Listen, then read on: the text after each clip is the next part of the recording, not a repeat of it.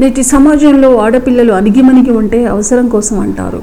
ధైర్యంగా ఉంటే బలుపు అంటారు. ఎదిరిస్తే పొగరంటారు. స్టైల్గా ఉంటే ఎవరి కోసం అంటారు. కోపంగా ఉంటే కొవ్వు అంటారు. ఆనందంగా ఉంటే ఆడిపోసుకుంటారు. డబ్బు ఉంటే మాత్రం పైవన్నీ పక్కనట్టి గొప్పోళ్ళనే స్థాయిని చూస్తారు.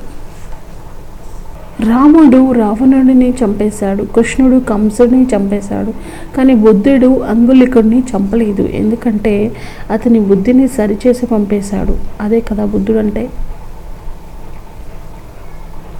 దేశద్రోహి అంటే మతం మారినోడో కులం మారినోడో కాదు. రాజ్యాంగాన్ని గౌరవించినవాడు దానిని పఠించిన వాడే నిజమైన దేశద్రోహి.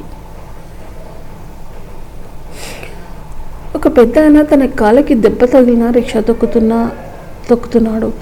ఏంటికు తాత రిక్షా తొక్కుతున్నావు దెబ్బ తగిలింది కదా అని అడిగాడు ఒకతను.